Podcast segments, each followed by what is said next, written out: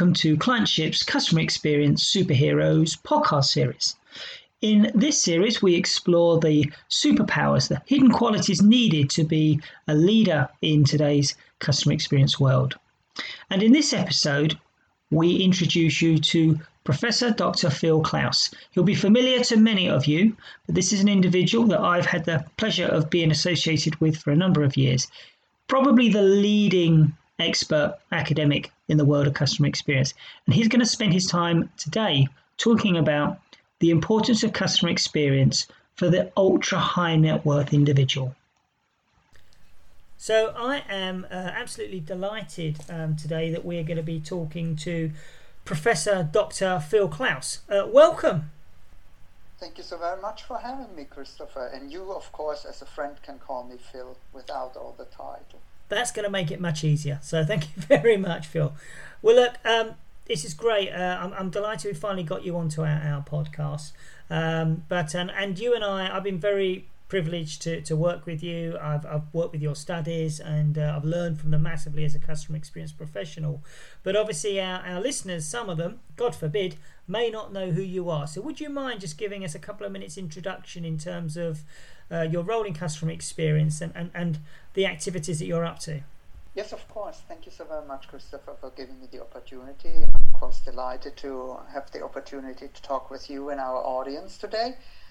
I believe I'm globally considered one of the leading customer experience strategists and researchers, whatever that means. I always say perceptions are reality, so if people talk this way about me, it's just going to be fine. Before I became an academic, I had a real job, as I often mentioned. So I was a senior marketing manager, and while being a senior marketing manager, I often encountered the shortcomings of all the tools, toys, and technologies we in marketing and in customer experience are so obsessed about. And while encountering them, I found out there's no silver bullet for these things. And whenever we had something offered from the likes of McKinsey, from a business school, or from whomever it is, it worked, but it only worked for a limited amount of time. Mm-hmm.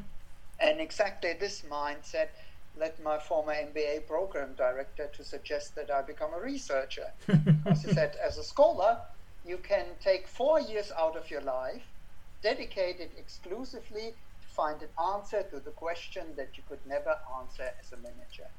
And I thought, despite the poor payment that you receive as an academic in comparison to be a, a marketing professional, I thought that sounded like a very enticing proposition. And from this moment, I never looked back. So we started to explore how you can measure customer experience in the most efficient and effective way. Because according to Peter F. Drucker, only what gets measured gets managed. And this was always my credo, and it's one thing that always reflected very well with our managerial audience, being a manager myself. And from there on, there was no stopping back. Once we know this measurement is superior to everything else, there are some that outperform the others by 600% in terms of profitability. But we looked at both sides. So we looked at what works and what doesn't work. And from there on, we just uh, went farther and farther, looked more into why in some cases it works, why in some cases it doesn't work, what are the resources you need, the capabilities, how should customer experience be done, what is working, and we uh, during this time we also busted a lot of myths. Mm-hmm. You know, this customer experience myths such as the net promoter score works. Uh, why satisfaction doesn't work, negative versus positive word of mouth. Can I link customer experience to profitability and all these fascinating things? And then, of course, we expanded and extended it in all kinds of different segments, different industry, different countries, different continents.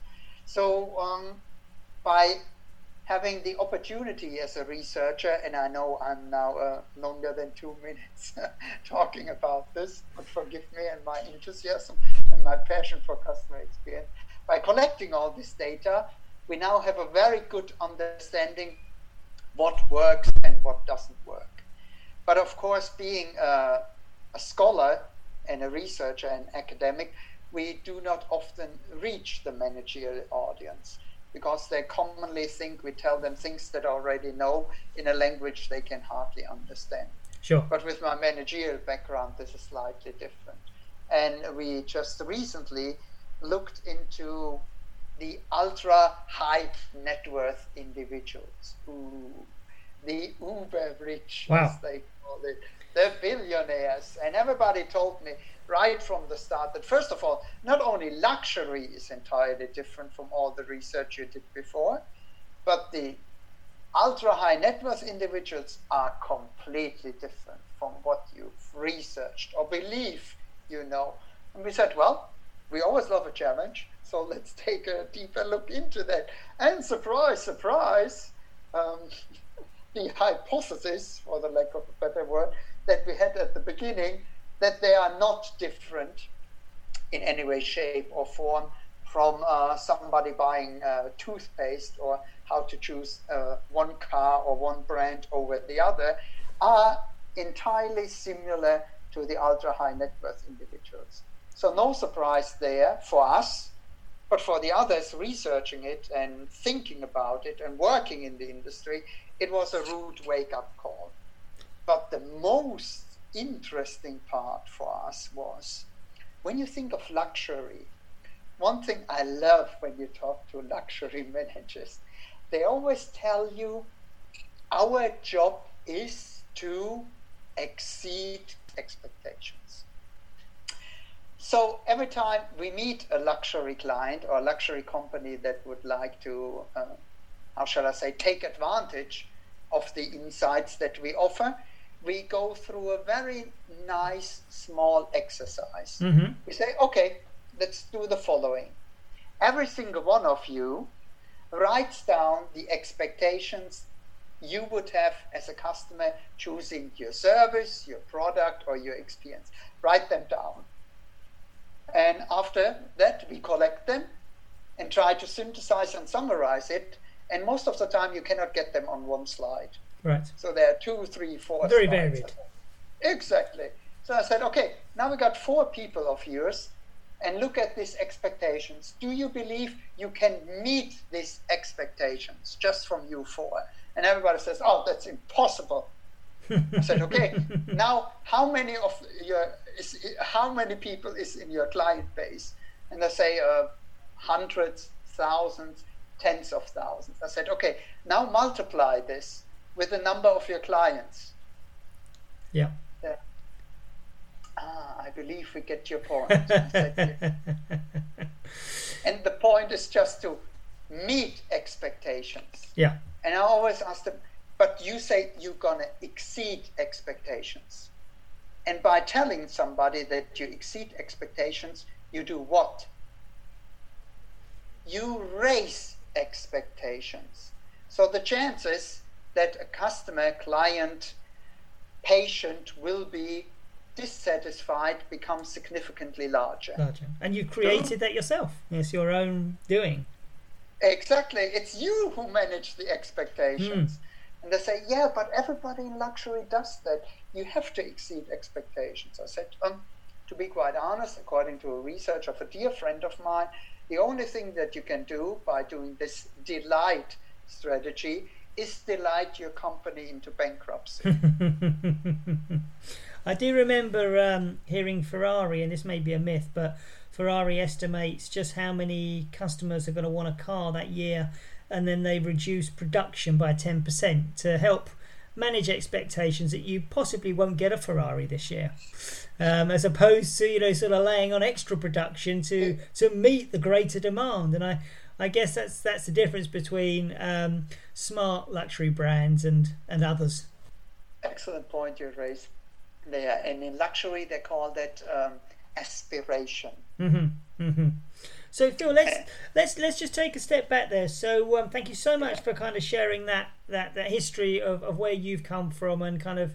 I think anyone listening to that will recognise the credibility and what you say is underpinned by science as opposed to sort of you know what you've you've read on the pages of uh, popular magazines. It's actually underpinned by science. And not only that, you've undertaken it. And I know from being involved in delivering some of that, uh, the work you've done, um, it's incredibly powerful when it's presented to, to organisations. And it's also award winning. So therefore, it comes with that, that market distinction that you want. But um, if, if I can just take you back to the point around ultra high net worth, because working with many organisations, we we get to deal with you know the mass affluent, we get to deal with the high net worth, and we all have these labels and kind of a think we know what category they fall into. But could you just help us understand? How, you know how different the ultra high net worth is. I mean, are there trillions of these individuals running around the world, or, or are we talking about quite an exclusive group of uh, potential customers here?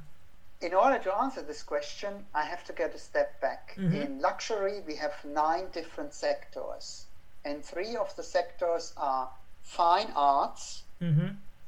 private aviation, which means your helicopter, private jet, and so on, mm-hmm. and the yachts and super yachts. So, three of uh, the nine sectors or the nine markets in the luxury sector are exclusively driven by the ultra high net worth individuals. Right. So you can see three parts of a third of all luxury is based upon one segment. And who are these people? An ultra high net worth individual is normally defined as somebody who has a, a minimum net worth, meaning disposable income, of 30 million US dollar. 0.003% of our population. wow. well, and when you look at these kind of things, we thought, well, let's look at these people, you know, and find out why they do what they do. Because at the end of the day, being in Monaco and working with the great people in Monaco and the industry in Monaco and the key players there, we have a, a unique situation. One, uh, Monaco is normally related to two things. It's mm-hmm. Formula One, mm-hmm. because the Grand Prix, and secondly, yachting. Yeah. And in particular, super yachts. So we're talking super yachts and mega yachts, which are defined by a yacht that's at least 30 meters long and sells for an average of 10 millions. Mm-hmm. Mm-hmm. And uh, the farther you go up, the higher the numbers will get. Sure. So, just to give you an idea, in 2018, all the builders together sold 58 super yachts worldwide. Okay. So that's every and provider, every boatyard, every. The complete industry. 58 you know? of them. 58. 58. That was it in one year. Well, a good year, was and, it? A good year? Uh, 2019 was actually a little bit better. Yeah. Uh, and 2020 won't be quite the sure. same as no now. But uh, looking at this, despite uh, looking at a very small sample size, there's a lot of money in there. Mm-hmm. And for example, you have, give or take, 1,200 people who could be buying a super yacht worldwide. 1,200 okay. people. Okay. 1,200. And uh, we went out and asked people if they believe we could conduct research in this industry. Mm. And everybody we talked to in the industry said, no, this is impossible because of privacy. People don't sure. talk to, they don't even talk to us. And we said, well, they will talk to us for the reason that you mentioned before. Our master is the truth yeah. rather than the paycheck or a sure. consultancy agreement.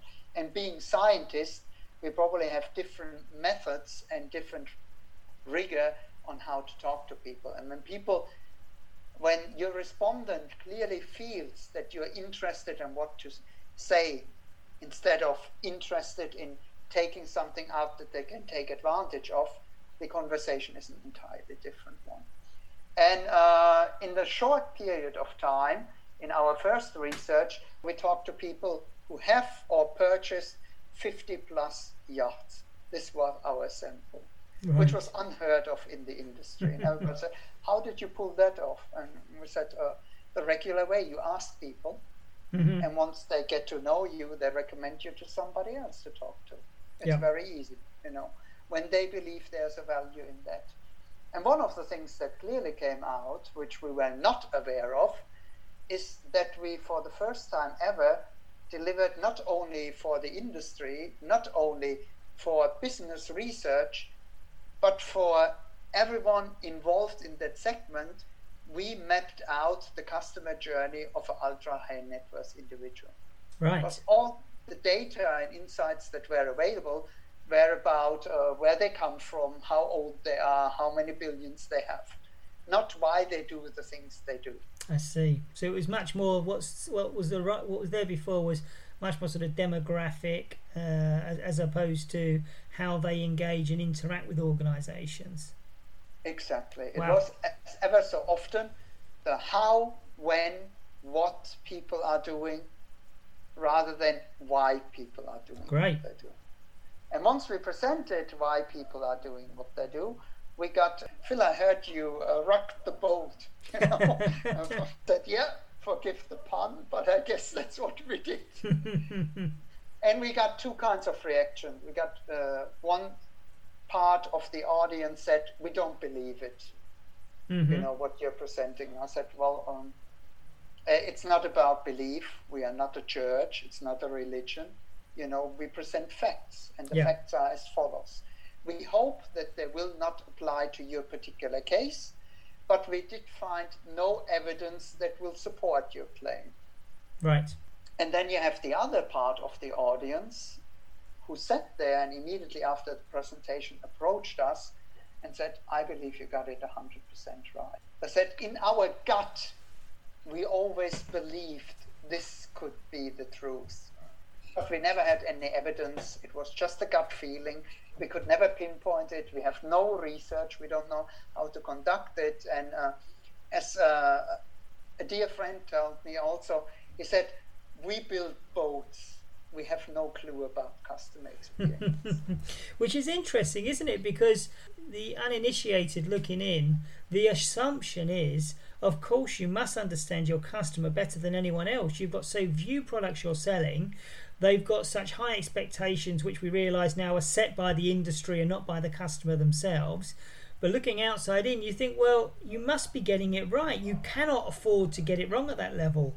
But from what you're saying, they're happily dive into an engine or to, to buy the, the best finish possible on the on the planet Earth. But when it comes to are you responsive? Do you resolve my issues? Are you managing my expectations? All these customer requirements are, are, are, are they're alien to them.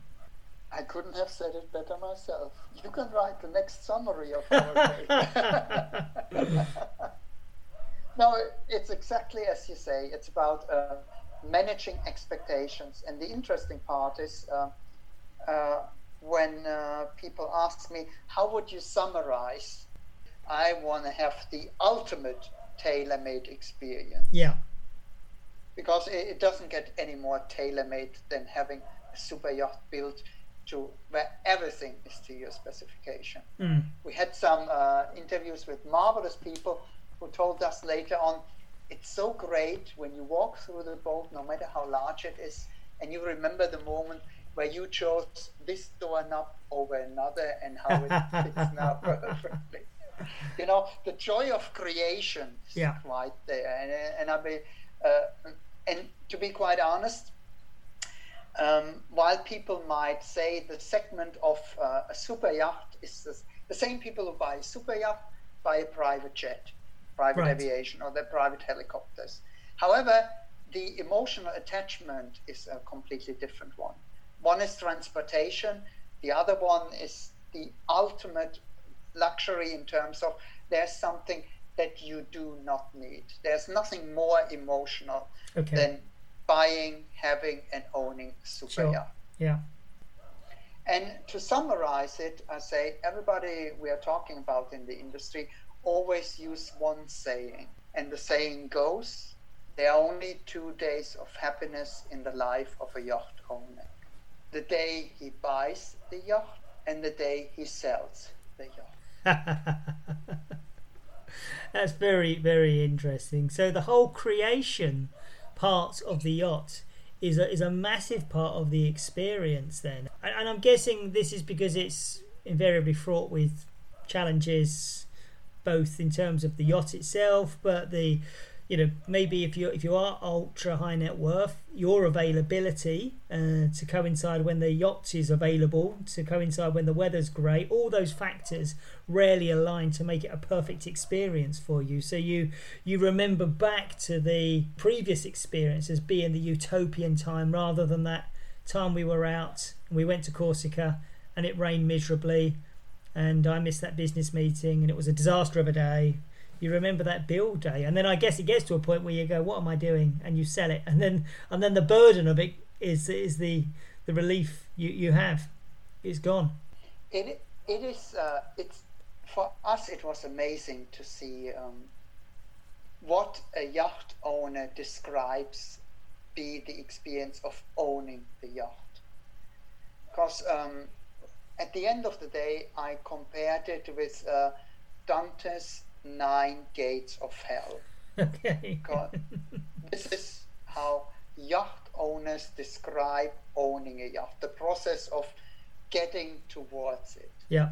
But then the most amazing thing is when you, you should see the, the, how their how their faces, how their eyes light up when they talk about this unique experience, mm-hmm. these moments that they shared with their friends, family, and beloved one on the yacht that they will never forget. Mm-hmm. I say these moments are, it's like the MasterCard commercial, priceless. and it's exactly like this. They say, in this moment, you forget everything. Mm-hmm. All mm-hmm. the pain that comes with it. Mm-hmm. And let's be quite honest, um, uh, the owners of Super Yacht describing it as running a small company. Okay and most of these people are entrepreneurs yeah. you know serial entrepreneurs so they know how it is to run a company but often their uh, friends and family then said we wanted that to enjoy our quality time together so the six weeks maximum that you probably spent on a yacht if you're only in one location meaning you're either in the caribbean or you're either at the mediterranean you know, not a lot of people use it for 12 months because mm-hmm. the logistic to bring it from one part of the world to the other is just horrible. And they say, okay, so I use it for six weeks, but the other um, remaining 46 weeks of the year, it's just a pain mm-hmm. to deal with captains, um, managing companies, staff, insurance, accountants, lawyers, and everything that comes with it. And uh, they don't speak too highly of the entire service ecosystem. Right. As a matter of fact, uh, uh, the, the, the, comments are never flattery and they range from um, failed real estate agents yep. to describe the brokers, the sales side of it, all the way to corruption. Right. Okay. So, so it, a broad church. it's not flattery, to say the least. I mean, there's a couple of things in there, Phil. One is um, I think you've just in that last response given the most compelling reason I can think of as to why it's so important to really understand your customers before you embark upon anything. Too, too often, I think organisations will get a bit of a, a feedback, it will be aggregated data. Maybe they'd uh, got the debrief from a focus group, and, and maybe they've even sat in on one viewing gallery. But but actually, well, the way you've just described it, it's kind of, you know, as Dante, the way you talk about how you see their eyes light up, that's what research is really about, isn't it? So you can actually feel the customer you can understand where they are and that allows you to get to i think that level something i've never really thought about before that if you're going to own a yacht whilst everyone else is away escaping and having fun having a holiday you're running a business so that moment where everything is going perfectly it's very temporary because then three minutes later, someone taps you on the shoulder and says, "Ah, oh, really sorry, but the second chef seems to have a sickness bug. I think we're going to need to get a new chef at the next pot." And then you're back into the world of managing, micromanaging, which is what you probably do as you say you're an entrepreneur. You manage anyway, so it's not escapism. It becomes another project for you rather than being the escapism you imagined it to be. So I, I think you don't get to that level of insight and understanding unless you really do your research properly. And when you do, it only then allows you to think, how can I help make the situation better for the customer? Because I think most people would have answered that brief to say, give them a bigger, shinier boat, make them feel more loved. But actually, from what you've just said there, the solution is a lot more complicated. And actually, what you need to do is to make sure that in your yachting business, you employ people who have got you know luxury management qualifications who who understand and empathize with an ultra high net worth not with yachts it's about empathizing with the ultra high net worth so thank you for sharing that because i think that's really just incredible insight and and obviously it goes to show the difference between you know sort of well not doing any research doing what you think ticks the box and and having as you say the truth is your master, which means I can keep going here with my research. I have no, I can keep going until I find. If I don't find it, I can keep going, which is a luxury in itself. You know, truth is a luxury, isn't it? So uh, thank you for sharing that, Phil. That's that's quite incredible. Because we are in Monaco and uh, we are quite happy to work and assist the people. For example. Uh, one week ago, we had a meeting uh, where we present our findings to the Monaco Yacht Cluster. Yep. And they uh, because one thing that's uh, also for the ultra high net worth individuals, especially in the super yacht context, is that you work with a lot of people, a lot of different stakeholders, great service ecosystem, and they're never managed perfectly together. So at the end of our discussion, after we presented the finding, we were asked uh, where we see the future of the industry heading to. You have a one-stop solution. Okay a broker house that will also build shipyards and has managing and everything together with it and provides you with the right crew, with the right captain, with the right people and deliver it on time. Or you will have somebody who builds boats who acquires others resources and capabilities like sales, yachting, tax, accountancy, mm-hmm. and uh, captain, crew, membership, hire the right people, human resources in order to get one package in particular, the people who buy for the very first time often have the feeling that they are being taken for a ride, to mm-hmm. say the least. Mm-hmm. Mm-hmm. And this is uh, very uh, this is something that the industry struggles with. Yeah. Because uh, while billionaires, uh, we have more and more. There's less and less interest in super yachts. Right. You know, and this is something the industry clearly understands. They have to get back to the experience, what mm-hmm. people experience with us, and need to not reinvent how to do it, but go back to the basics. That's a really no. interesting. So that's the future of the the industry there, which has sort of done it to itself by not providing the levels of experience that customers are looking for. So, so Phil, if I'm interesting, you know, it's an interesting area, and, and kind of what you realise with customer experience is, whilst customer experience is a horribly generic term that is so multifaceted.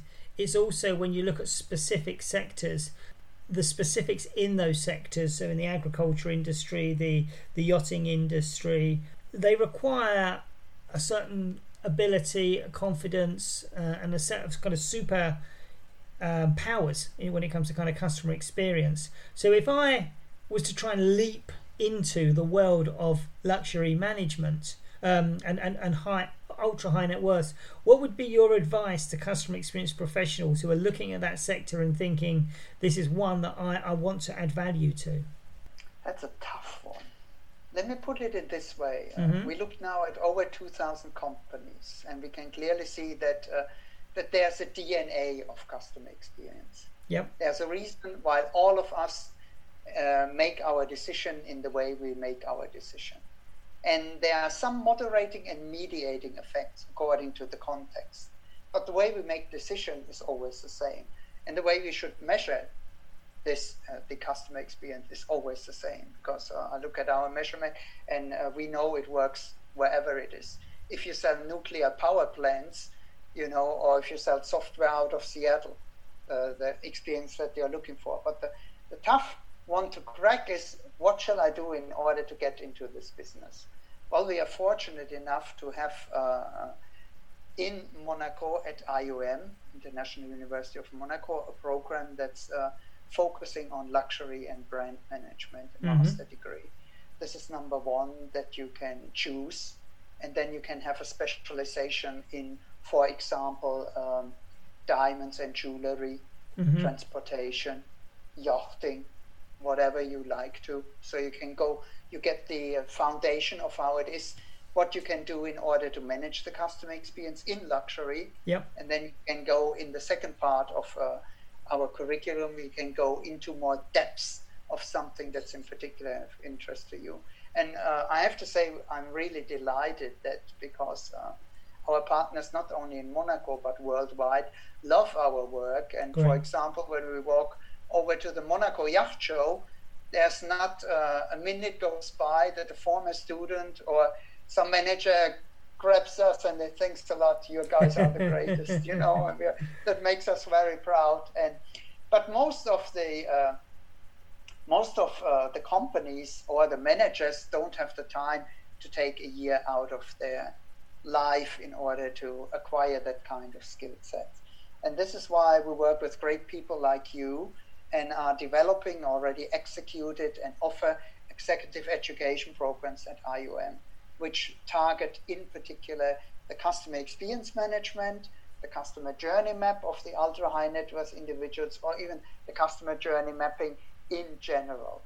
So these are the kind of offerings where we take insights from great people like you who are out there at the front working with the people and our research and insights and combine it something that they can have either on demand mm-hmm. in a course online or come to Monaco whenever that may be possible in the future or we come to you in order to deliver you the insights that really help you not only differentiate your company and differentiate you uh, as a manager in the skills that are required, but give you a sustainable competitive advantage. Because this is what uh, understanding the customer experience is all about. Thank you, Phil, and and um, uh, yeah, and thank thank you for mentioning those pieces. I mean, it's been great to be involved, and and and um, most grateful to be involved. I mean, I know you have your own accreditation um, because uh, kind of you you recognise the importance of changing consumers' behaviour uh, as being sort of a very reliable indicator of um, customer experience success. You know, you, you, you try something, it changed the behaviour in the way you wanted to, it must have been a success. Much more reliable than just asking, Are you satisfied? And then two minutes later, your behaviour goes back to what it was before. But I just want to ask this particular point. So, if I was looking at getting into luxury management um, and, and luxury customer experience, which path would you say I should go down? Should I focus on understanding yachts or should I focus on understanding the ultra high net worth customer? What would be your advice? Ultra high net worth customer. Yeah. Which know, is understand the customer experience, yeah. you know, and there are also companies out there that will help you in order to help also your managers to gain other certifications that help in order to understand the basics of customer experience like mm-hmm pkcxi.com, you yep. know, where you can look at and you have, uh, without having to go through all of this, have an opportunity to get this knowledge. But focus with the client. Because yep. Uh, what the, the clients, the values that drive our decisions do not change. You know, I always love that when companies say, uh, he is a financial service customer, he's an insurance customer, he's a car customer. I said, no, he's a customer and you is a little part in his life or her life not more. So he is a customer every day of the week and the way he chooses one car over the other is the same that he chooses one super yacht over the other or the toothpaste one over the other. Because the way that he or she makes decision is the same just the context is a different one so you need to understand the human being so if you understand the ultra high net worth individual, it doesn't matter if you work for a, a, a jet company, a super yacht company, a fine art dealership, or if you work with somebody who deals in antique cars, mm-hmm. because you know what kind of experience this individual is looking for. Yeah. If you know what makes people do, why they do the things you do, everything else is just a, a context and you adapt accordingly to it. So that's the first thing, isn't it? Really understand what matters most to your customers, what changes their behaviour, And then when it comes down to whether that, as you wonderfully put, whether it's choosing your toothpaste or choosing your luxury yacht, the things that matter most, whilst the execution differs, the things that matter to me as an individual will be consistent. Oh yeah, absolutely. I mean, uh, it's kind of your credo. I love that about you, Christopher. What matters most for the customer, mm-hmm, mm-hmm. you know, and what matters most for the customer is the only thing that should matter for the company. Yeah, yeah. Because the people who understand that are the ones that outperform others by six hundred percent. There you go. Even nine out of ten do not generate profits. But that's, I guess, is for that's another podcast. So yeah, we we we do a whole podcast on uh, how you can get it so wrong, which is uh, is something I know from from the work you've done. You've been able to kind of identify that blueprint of how to get it wrong, and uh, you and I both know we can see organisations out there that you can just see from what they do where, where, where they're going wrong. But this has been about um, getting it right, and I think you've opened a window into a world that very few of us get a chance to, to, to look into. But I think you've presented it in a way that makes it feel a lot more accessible to, to many than perhaps they believed it was as well. And uh, and yeah, toothpaste and luxury yachts. Maybe that'll become the title of uh, this podcast. Um, uh, well, Phil, look, it's as, always, it's, it's, a pleasure. Um, it, it's a delight to kind of get you on tape so that we can actually share your thinking with the rest of the world as well. So um, I'm going to sign off there. Thank you so much. Congratulations, uh, by the way, with the work you're doing in the yachting industry. I mean, you're you're breaking boundaries there. You know, you're you're creating first. So congratulations on that. That's really important. And I look forward to hearing um, many more similar conquests across the world of luxury management as you achieve them. So thank you once again. And and Phil, you know, you don't need me to say this, but you are my customer experience superhero. So delighted to have you on this podcast. Thank you so very much for your kind words, Christopher. And I have a question for you. Please. If I if I'm a superhero, which one would I be? Ah, well, yeah, there are six powers to the superhero. You know, the the analytical capability, um, the interpretation, the stakeholder management. So you kind of have them all. So I think probably you'd have to be the entire Marvel Comics range. I think you'd be Stan Lee, the creator of the superhero. Maybe that's your role. Maybe you don't like that because it, you know it ages you a bit, but maybe you're the creator of the superhero, pulling all the strings I behind the scenes. I thought you would say Professor Xavier. but